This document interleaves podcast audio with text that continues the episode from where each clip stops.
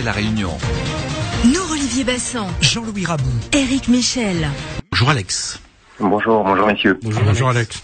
Je vais d'abord juste corriger quelque chose que M. Rabou a dit tout à l'heure, euh, que les, les Anglais auraient voté le Brexit euh, en rejet euh, à Schengen. Et les Anglais, les, la, le Royaume-Uni ne fait pas partie de l'espace Schengen. Oui. Quant au fait que euh, ce soit surtout des critères d'immigration qui aient euh, poussé les Anglais à, à voter en faveur du Brexit, euh, ça c'est ce que rapportent nos médias français. C'est pas du tout la moyenne euh, au Royaume-Uni. Hein. Il faut s'intéresser euh, à d'autres formes d'actualité.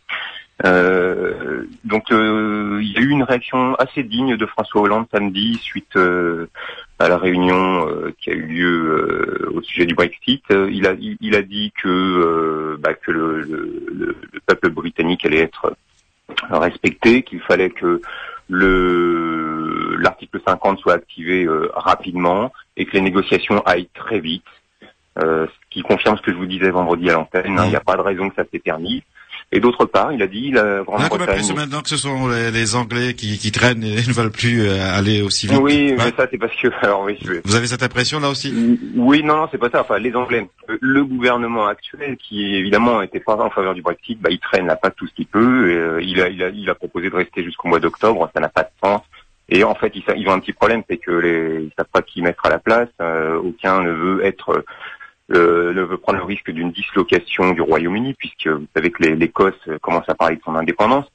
Bon, euh, mais les Anglais, les, les Américains s'en mêlent. Hein. Aujourd'hui, il y a John Kerry qui débarque euh, à Londres, hein. Donc euh, je pense qu'il va avoir son mot pour choisir le successeur euh, de David Cameron. Hein. Il est question de mettre le nouvel, numéro deux actuel du gouvernement et non pas Boris Johnson, parce que Boris Johnson n'est pas aimé par euh, les États-Unis. On verra.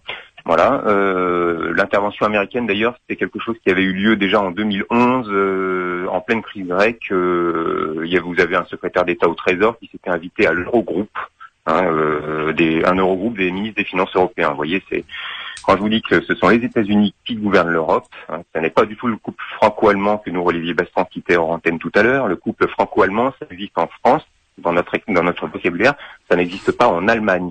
En Allemagne, on parle de l'alliance germano-américaine pour le vingt et unième siècle, signée en deux mille quatre par Schroeder et Bush. Voilà. Bon, je, moi je voulais vous dire que il a dit une deuxième chose très importante, François Hollande. Il a dit euh, que le Royaume-Uni restait un grand pays ami, voisin, avec lequel nous allions évidemment tisser de nouveaux accords euh, d'échanges en tout genre, commerciaux, échanges, euh, voilà.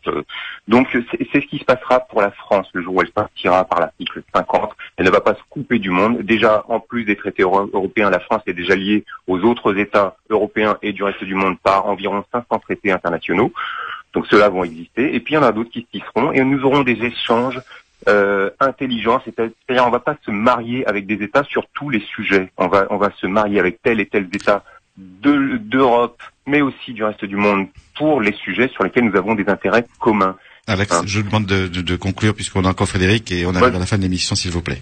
Genre, je, je, Mais vous pouvez euh, revenir demain, il n'y a pas de souci. Oui, cette, cette hâte, cette pression, on sent des pressions de, de, en tout genre aujourd'hui. Euh, vous avez même le, le président de Goldman Sachs euh, international aujourd'hui qui dit que d'une façon ou d'une autre, il faudra annuler ce référendum britannique. Bon, c'est la dictature même dans la rupture. Vous voyez, le, l'Union européenne, c'est, c'est, c'est triste, mais c'est, c'est hélas comme ça. Il faut vite en sortir. À bientôt. À bientôt, Alex. Merci de votre compréhension. Merci à vous, Alex. Messieurs, je pas mal d'appels euh, uniquement, quasiment concentrés sur euh, euh, le Brexit. Qu'est-ce que vous en pensez pour conclure cette émission? Il nous reste très peu de temps, allez-y. Eh bien d'abord, on a remarqué que pendant ce week-end, la Tour de Londres est encore là et que la Reine d'Angleterre est là aussi. Euh, moi, je pense qu'il reste les vingt-sept pays qui peuvent pas continuer comme euh, à faire euh, comme avant, comme si rien ne s'était passé.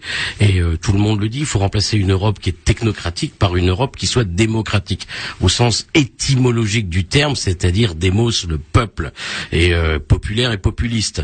Et je crois que euh, l'Europe est apparue aux yeux de, des peuples européens euh, comme une machine euh, technocratique, insensible et puis surtout impuissante à créer de la croissance, à créer de l'emploi euh, et puis elle a, elle a surtout été impu, impuissante à contrôler et à protéger les frontières.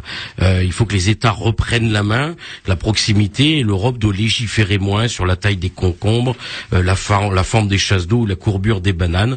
Il y a six grands pays fondateurs dans l'Europe. Euh, je pense qu'il faut qu'ils travaillent ensemble main dans la main, dans une éthique de conviction et de responsabilité, dans un couple franco-allemand et non pas dans un couple germano-français. C'est bien là qu'est le problème, vivement qu'il y ait un chef d'État à la tête de la France. Merci. Bonne journée à toutes et à tous. Merci. Et à demain. Jean-Louis Rameau. Ben écoutez, je suis d'accord avec euh, Alex euh, concernant Schengen. On peut aussi euh, rajouter que l'Angleterre euh, n'est pas dans l'euro. Euh, là, c'est la livre qui accourt à l'Angleterre.